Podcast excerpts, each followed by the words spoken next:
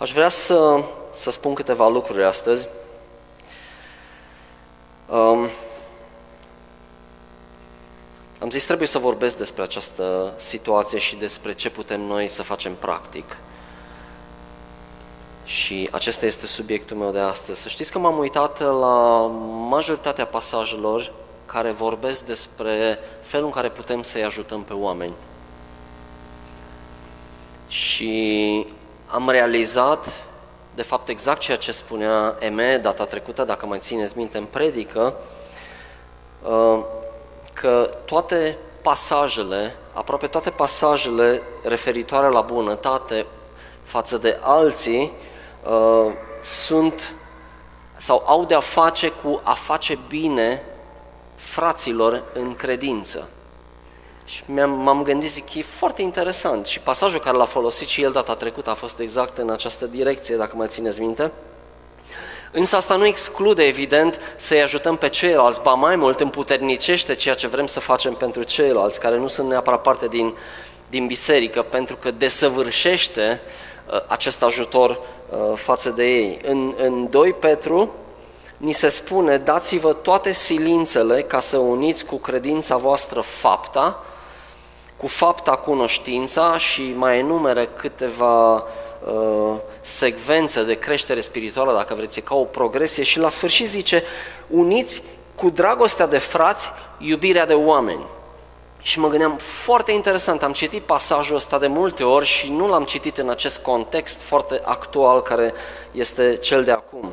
Cu alte cuvinte, dragostea voastră de frat să devină așa o obișnuință, așa un lucru obișnuit pentru voi, ca atunci când îl, îl, îl puneți în practică și față de alții să fie ceva absolut natural. Pentru că deja ați fost antrenați în a ajuta frații, atunci e foarte ușor să iubești oamenii din jurul tău. Pentru că asta este un exercițiu pe care noi, ca și creștini, trebuie să-l experimentăm în fiecare zi. La asta suntem chemați ca și creștini.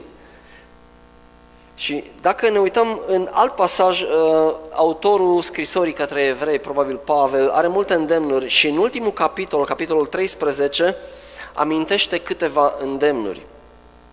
Și în orice formă de comunicare, fie că e vorba de scrisoare, fie că e vorba de comunicare verbală cu cineva, uh, atunci când ești pe cale să închei această comunicare, la sfârșit vrei să subliniezi anumite lucruri care sunt cele mai importante sau să repeți cele pe care tocmai le-ai spus. Faci cumva un fel de concluzie și e interesant că, deși vorbește despre căsătorie, despre cum să ținem căsătoria într-o, în, în curăție, despre cum să nu fim ahtiați după bani sau să ne lăsăm conduși de ei, sau cum să urmăm exemplul liderilor care sunt plini de credință. Zice acolo, este un îndemn care este repetat de două ori, adică de două ori mai mult decât celelalte. Și zice așa, în Evrei, capitolul 13, primele uh, câteva versete, spune acolo în primele două versete, stăruiți în dragostea frățească.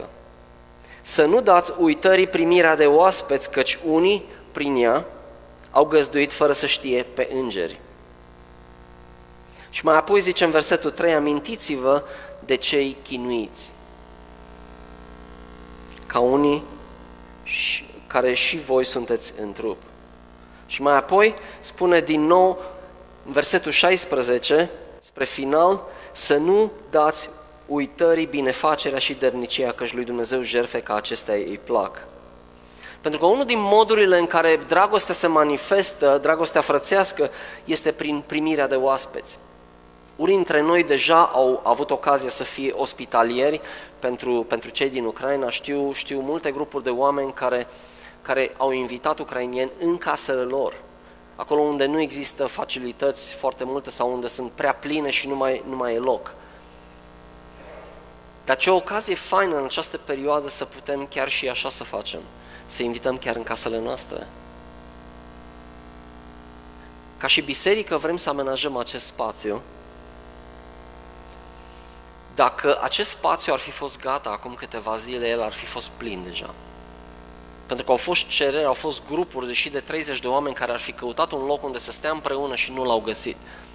Din acest motiv, în probabil trei zile vrem să amenajăm întreg spațiul acesta, vorbind de, de câteva săli specifice, Um, în partea mea dreaptă, în partea noastră stângă, acolo avem niște vestiare care am zis că le facem noi mai încolo, unde avem și dușuri și nu știu ce. Deja am început să lucrăm la ele și luni, probabil cel târziu marți, vor fi gata de folosire. Și mă bucur mult pentru dărnicia voastră, pentru că așa este posibil să facem aceste lucruri. Și este extraordinar ce putem să facem. Isus ia acest îndemn foarte personal. Și atunci când primim oameni în casele noastre, și nu neapărat doar în casele noastre fizice, dar când ne deschidem orice oportunitate, cum e chiar și clădirea aceasta, să-i primim, spune acolo, în Matei 25 cu 35, am fost străin și m-ați primit în casele voastre. E ca și când, atunci când primim astfel de oameni, îl primim pe Isus. Vreau să înțelegeți voi care sunteți din Ucraina și că acest lucru este pentru noi un privilegiu, nu este o obligație. Pentru că Cuvântul lui Dumnezeu spune că atunci când noi suntem ospitalieri, așa cum unii din biserica noastră au fost pentru că stau la cineva acasă, este ca și când noi l-am primit pe Isus și este o onoare pentru noi. Spiritul creștinismului, dacă vreți, este un spirit al dragostei și credința lucrează prin dragoste. Această colectă care am făcut-o și o să o facem și săptămâna viitoare contribuie la asta, contribuie la faptul că devenim ospitalieri. Și cine știe dacă această clădire se va umple și nu mai avem unde să-i punem, poate că este timpul să ne deschidem casele noastre. Sunt foarte mulți care sunt în, sunt în trecere, poate prin România, au intrat uh, undeva la 200 de mii de ucrainieni până seară în România, sau studenți care uh, studiau în Ucraina, și au rămas undeva la 50 de mii, cam un sfert dintre ei. Unii vor să se stabilească pe termen mai lung, așa cum sunt și prietenii noștri, dar este nevoie să fim ospitalieri și ospitalitatea poate fi tradusă în foarte, foarte multe feluri. În primul rând, această colectă probabil este cel mai facil mod de a fi ospitalier, este să creezi un spațiu prin banii tăi ca acest loc să poată fi folosit. Și acest îndemn despre care vă spuneam, despre a fi ospitalieri, despre a fi darnici, se regăsește probabil în aproape fiecare pagină a Bibliei, dacă îl cauți bine. În Romani, capitolul 12 cu versetul 13 spune Ajutați pe sfinți când sunt în nevoie. Zice, fiți primitori de oaspeți. Și nu e doar o simplă sugestie să fim niște gazde mai bune, uh, ci în special când sunt nevoi, când sunt crize. Dumnezeu ne îndeamnă să fim ospitalieri și pasajul care tocmai l-am citit înainte spune că atunci când noi primim oaspeți în casele noastre, zice, cine știe, dacă nu cumva unii, unii dintre voi ați găzduit îngeri. Acum, ce e așa special să, să, să, să te viziteze un înger? Eu cred că e destul de special. Uh, îl vedem pe Avram, care s-a întâlnit cu niște îngeri, a fost ospitalier și de fapt și-a dat seama mai târziu că erau îngeri, nici n-au știut. Dar ceea ce reprezintă acest lucru este că este însăși prezența lui Dumnezeu, de fapt, dacă vreți, împreună cu noi atunci când noi găzduim oameni, când suntem ospitalieri, când dăm din timpul nostru și din banii noștri. Este vorba de a ajuta direct pe Dumnezeu. Și cine știe? Poate că unii sunt și îngeri, nici nu știm. Dar nu pentru asta o facem. O facem pentru că Isus a spus că ori de câte ori o facem, e ca și când l-am primit pe El în casă și este un privilegiu. Și legat de, de dărnicie, uh, tot Pavel vorbește bisericilor din Macedonia și uh, vorbește despre exemplu celor din Ahaia care se pregăteau de ceva timp să facă o colectă, o colectă mare pentru cei nevoiași și, și folosește pe ei ca exemplu pentru macedonieni ca să facă și ei la fel și le zice fiți atenți, legat de tipii ăștia din Ahaia, zice vă facem cunoscut fraților harul lui Dumnezeu care a fost dat în bisericile Macedoniei. Pentru că într-o mare încercare a necazului, exact cum e acum la noi, belșugul bucuriei lor și adânca lor sărăcie au revărsat din belșug o bogăție a generozității lor. Mărturisesc că ei au dat de bunăvoie, după puterea lor și chiar peste puterea lor. Și când vorbim de sărăcie lucie, erau, era chiar o sărăcie lucie și totuși au reușit să strângă un belșug. Și spune că în versetul 4 ne-au cerut cu multă insistență uh, favoarea de a fi părtași la această slujire pentru sfinți. Și versetul 5, și nu așa cum ne-am așteptat, cu alte cuvinte ne-au întrecut până și așteptările noastre, ci s-au dat pe ei înșiși mai întâi. Ori de câte ori facem ceva pentru cineva, ori de câte ori uh, noi ca și comunitate uh, ne strângem rândurile ca să ajutăm o cauză specifică, în primul rând ne dăm pe noi înșine. Nu este o simplă colectă, oricine poate să dea ceva la o colectă. Dacă când îți pui inima în colectă, în sensul că dai din ceea ce nu ai, pentru că vrei să-i ajuți pe, care, pe cei care sunt mai disperați decât tine, tu te dai practic pe tine însuți. Și asta este un lucru pe care Dumnezeu îl onorează. Și vorbește acolo mai apoi despre, despre har. Despre har. Care har? Har înseamnă ceva nemeritat. Cum adică noi dăm și considerăm asta ca fiind un har? Exact despre asta este vorba. Este un privilegiu pentru creștini să participe la astfel de lucruri. Este un privilegiu care este dat de Dumnezeu.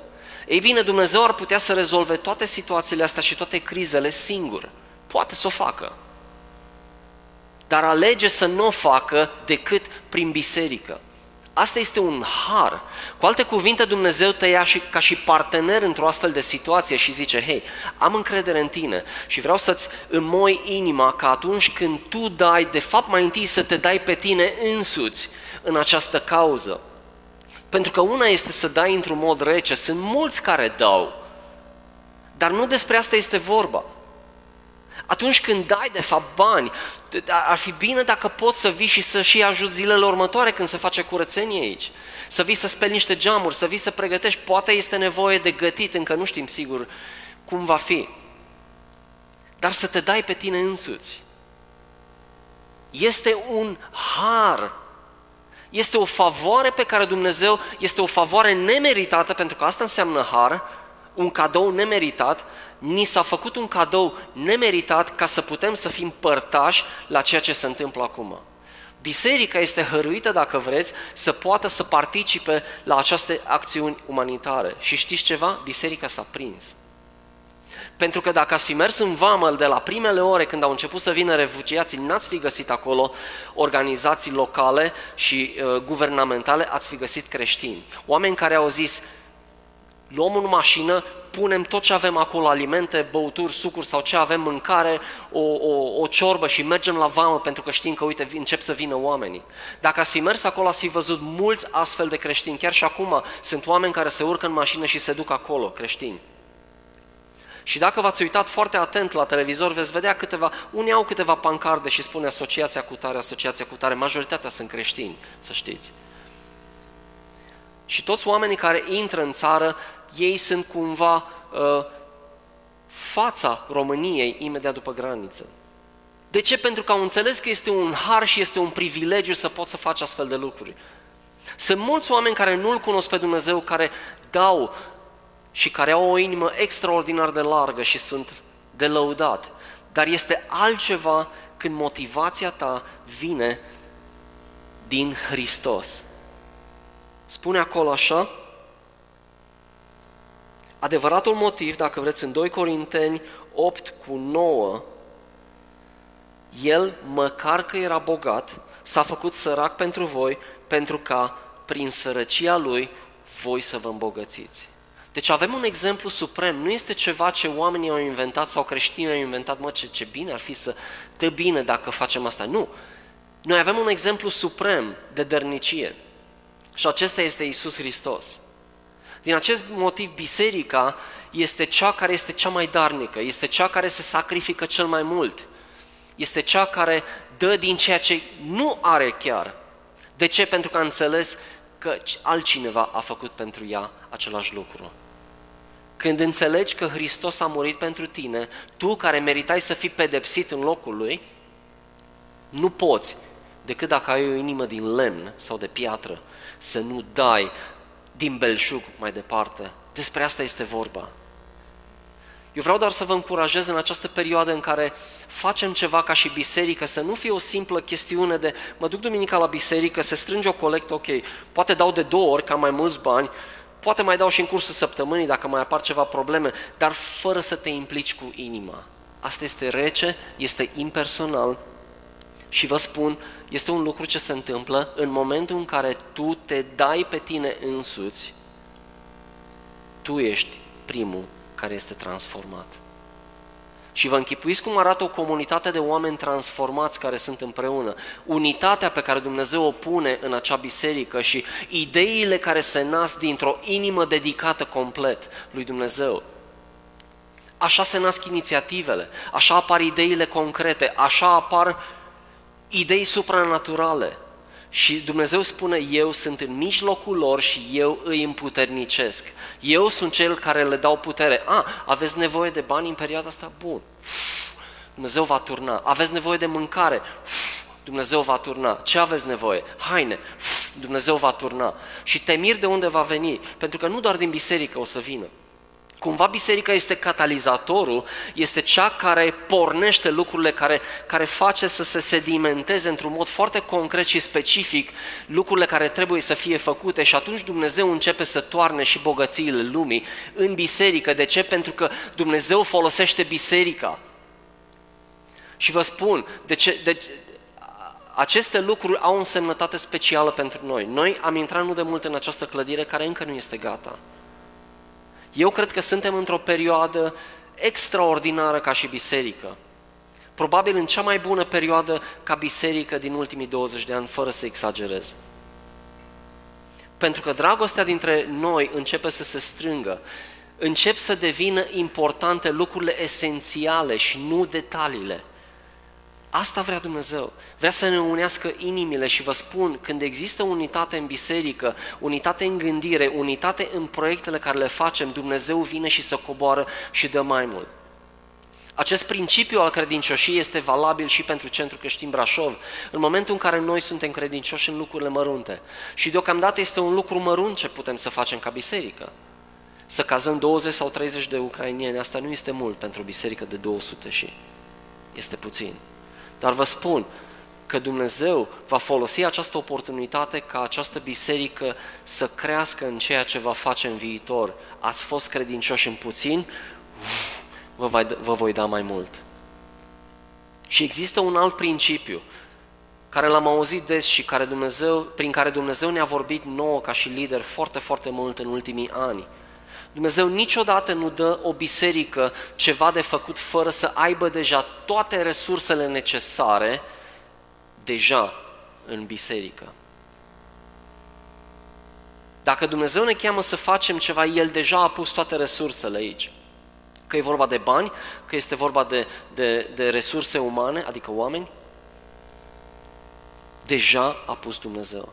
A, vor veni alte lucruri care nu putem să le facem la momentul respectiv, când vor veni, vom spune același lucru. În biserică nu există, sau cum să zic, deja există resursele necesare. Pentru că Dumnezeu, pe măsură ce noi facem pași în credință și dăm și ne implicăm și ne dăm inimile noastre în situații de genul acesta, Dumnezeu va trimite și alte resurse fie ele financiare sau umane. Dumnezeu va trimite oameni cu daruri specifice care să poată să ne ajute să trecem la un următor nivel.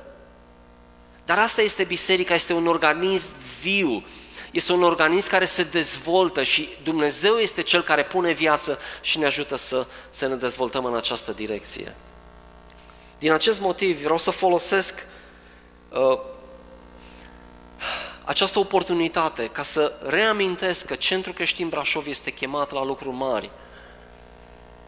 Nu este doar o idee măreață și nu suntem oportuniști. Noi nu ne folosim de drama oamenilor, nu despre asta este vorba. Dar gândiți-vă de ce ne-a dat Dumnezeu o clădire. Încă n-am început să o folosim la capacitatea ei, încă nici nu e gata. Dar Dumnezeu spune că pe măsură ce vom face lucrurile care îi le dă de făcut și acum știm ce avem de făcut, și deja participăm la ele, Dumnezeu spune că va crește și mai mult. și nu știm încă ce se va întâmpla în această clădire și în această zonă, pentru că profetic vorbind Dumnezeu ne-a vorbit de-a lungul anilor că acest loc va deveni un fel de centru, probabil nu degeaba ne numim centrul creștin, va deveni un centru de resurse unde oamenii vor veni, oamenii vor fi antrenați, unde, unde lucruri se vor întâmpla ca să iasă după aia spre, în, spre afară. Fie spre alte biserici, fie spre, spre lume, spre, fie spre comunitate. La asta suntem chemați, dragii mei.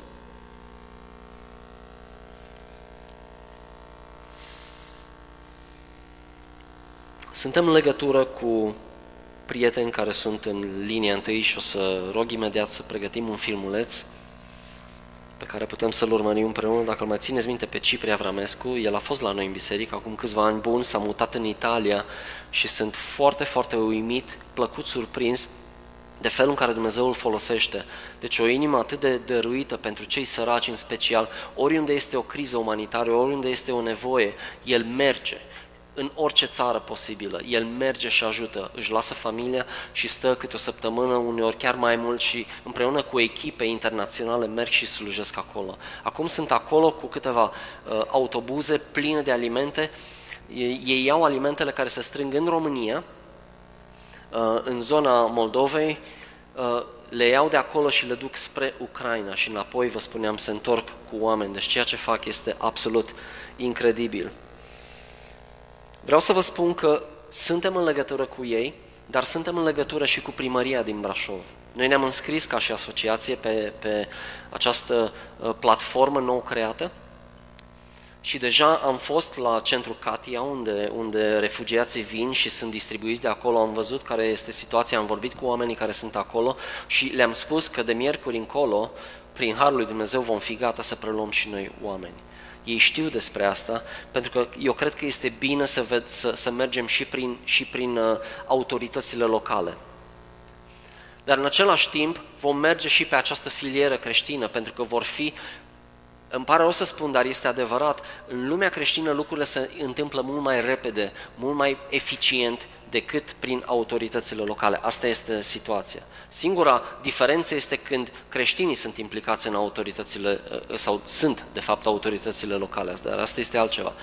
Dar ceea ce vreau să spun este că vom fi deschiși pentru orice vrea Dumnezeu în această perioadă, în sensul că dacă uh, Centrul acela unde s-a creat un fel de bază în Dorohoi, unde vin, probabil acum sunt în jur de 150 de, de ucrainieni, dacă se umple, ei vor să trimită creștinii care vin din Ucraina, vor să-i trimită și către alte zone unde știu că sunt primiți de alți creștini. Și probabil că vom deveni și, și o astfel de uh, locație pentru ei în viitor. Nu știm. Ceea ce trebuie noi să facem și o facem în credință este să punem această uh, clădire la dispoziție. Iar pentru asta este nevoie de un efort comun.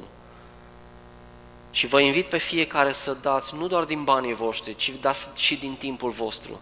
Pentru că vă spun, nu există lucru care te leagă mai mult decât atunci când vii și faci ceva practic. Sunt geamuri de spălat, știți că suntem într-o uh, construcție care încă nu este finisată, sunt urme de vopsea pe geamuri și așa mai departe. Vrem să creăm un, un loc frumos, cald. Deci vă invit în aceste trei zile de luni până miercuri și dacă este nevoie să fiți cumva în stand-by și pentru ceea ce urmează în viitor, vă rog participați la asta. Și vă spun că ceea ce se întâmplă când doi freacă la același geam și povestesc, se leagă ceva ce nu se leagă în doi ani de zile de stat unul lângă celălalt în, în biserică pe scaun duminică. Este verificat și mulți dintre voi puteți să garantați asta, pentru că așa este. O să închei imediat, însă vreau să ne uităm la acest filmuleț pe care l-am pregătit și o să zic două, trei cuvinte, nu foarte multe, pentru că și Cipri spune ceva acolo. Haideți să, să urmărim acest film.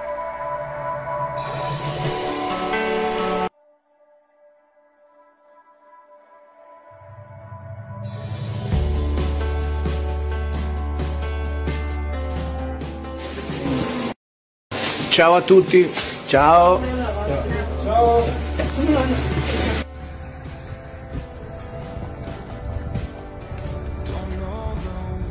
Bună ziua! Suntem la granița cu Ucraina, direct. Uh, salut toți cecebiștii. Noi acum ne pregătim cu uh, aceste microbuze, acest convoi care trecem în Ucraina, la Kiev. Facem acest drum în fiecare zi. Uh, la Cernăuți avem uh, un depozit care, din care vin aprovizionate toate bisericile. Uh, nu avem, nu ducem la depozitul central. Uh, și frații din Kiev și Harkov, Maripol vin la Cernăuți și încarcă.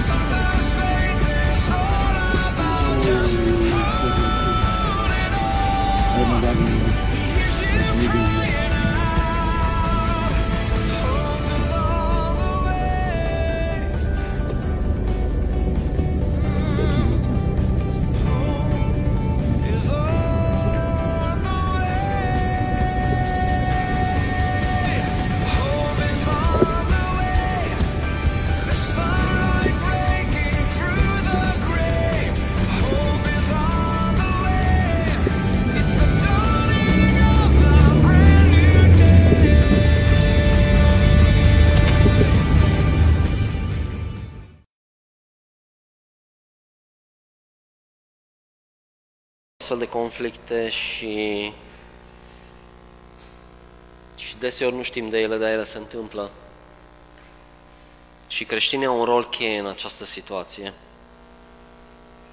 Aș vrea să zic câteva lucruri la final și aș vrea chiar vouă să vă zic câteva lucruri. Um, orice situație dificilă, și asta spune cuvântul lui Dumnezeu, este o oportunitate să ne apropiem de El. Probabil că acest uh, parcurs ne- ne- neașteptat prin România, această vacanță forțată, să zic așa, este ultimul lucru la care voi v-ați gândit în mijlocul treburilor voastre, dar vreau să știți că ceea ce va face Dumnezeu în, vie- în viețile voastre, în aceste săptămâni sau luni cât veți sta în România, vă va transforma pentru totdeauna. Și chiar dacă spune la un moment dat că nu te consideri neapărat religios, eu cred că va fi imposibil să, să nu fii impactat de, de ceea ce Dumnezeu vrea să vă spună vouă în această perioadă. Așa că mă rog ca suferința care există acum, așa cum s-a rugat și Cristi la început, să ducă spre pocăință, să ducă spre uh, oamenii care sunt disperați să-i îndrepte către Dumnezeu. Pentru că Dumnezeu nu doar că folosește astfel de lucruri pe care diavolul vrea să le uh, utilizeze împotriva oamenilor, El le întoarce în așa fel încât toată gloria să fie până la urma lui Dumnezeu, pentru că El se va re- revela în astfel de situații. Și cum se revelează? Deseori se revelează prin oameni care sunt trimiși la voi, prin creștini care sunt pe baricade sau chiar în mod direct. Dumnezeu se poate revela prin vise, prin viziuni, chiar prin o prezență angelică. Dumnezeu face lucruri de genul ăsta. Și noi ne rugăm pentru, pentru Ucraina și pentru, chiar și pentru ruși, dar în special pentru cei din zonele de conflict. Să știți că multe minuni se întâmplă în sensul că uneori cad bombele și nu explodează și știu că sunt rugăciuni specifice pentru aceste lucruri. Deci să nu ne mirăm dacă vedem mai multe bombe care cad și nu explodează, pentru că asta este și datorită rugăciunii creștinilor. Și multe, multe astfel de miracole, poate case care se dărâmă și nimeni nu pățește nimic în casă, chiar dacă casa este distrusă. Este cadoul pe care Dumnezeu îl face unora dintre ei, ca ei să vadă mărăția lui Dumnezeu. Și mă bucur că ai subliniat așa de bine că dincolo de toate posesiunile noastre materiale, care sunt oricum trecătoare, viața, cadoul vieții pe care Dumnezeu ne dă este cel mai important. Și aș vrea să, să închei cu acest îndemn pe care vreau să-l repet despre harul pe care ne-l dă Dumnezeu să slujim comunității mai largi. Este un har ne vom da toată silința ca să ducem un pas mai departe această dragoste de frați pe care o exersăm în fiecare zi în biserică, să o dăm mai departe și să o ducem spre iubirea de oameni, spre ceea ce ne dă Dumnezeu în această perioadă. Și aș vrea să mă rog la final, aș vrea să mă rog um, și să cer ceea ce Solomon a primit acolo. Zice Dumnezeu că îi dă înțelepciune și pricepere. Astea sunt două lucruri separate. Înțelepciune este să înțelegi ce se întâmplă în jurul tău. Pricepere este să știi cum să aplici. Eu cred că de asta avem noi, ca și Centrul Creștin Brașov, nevoie în această perioadă, împreună cu implicarea noastră. Vă invit să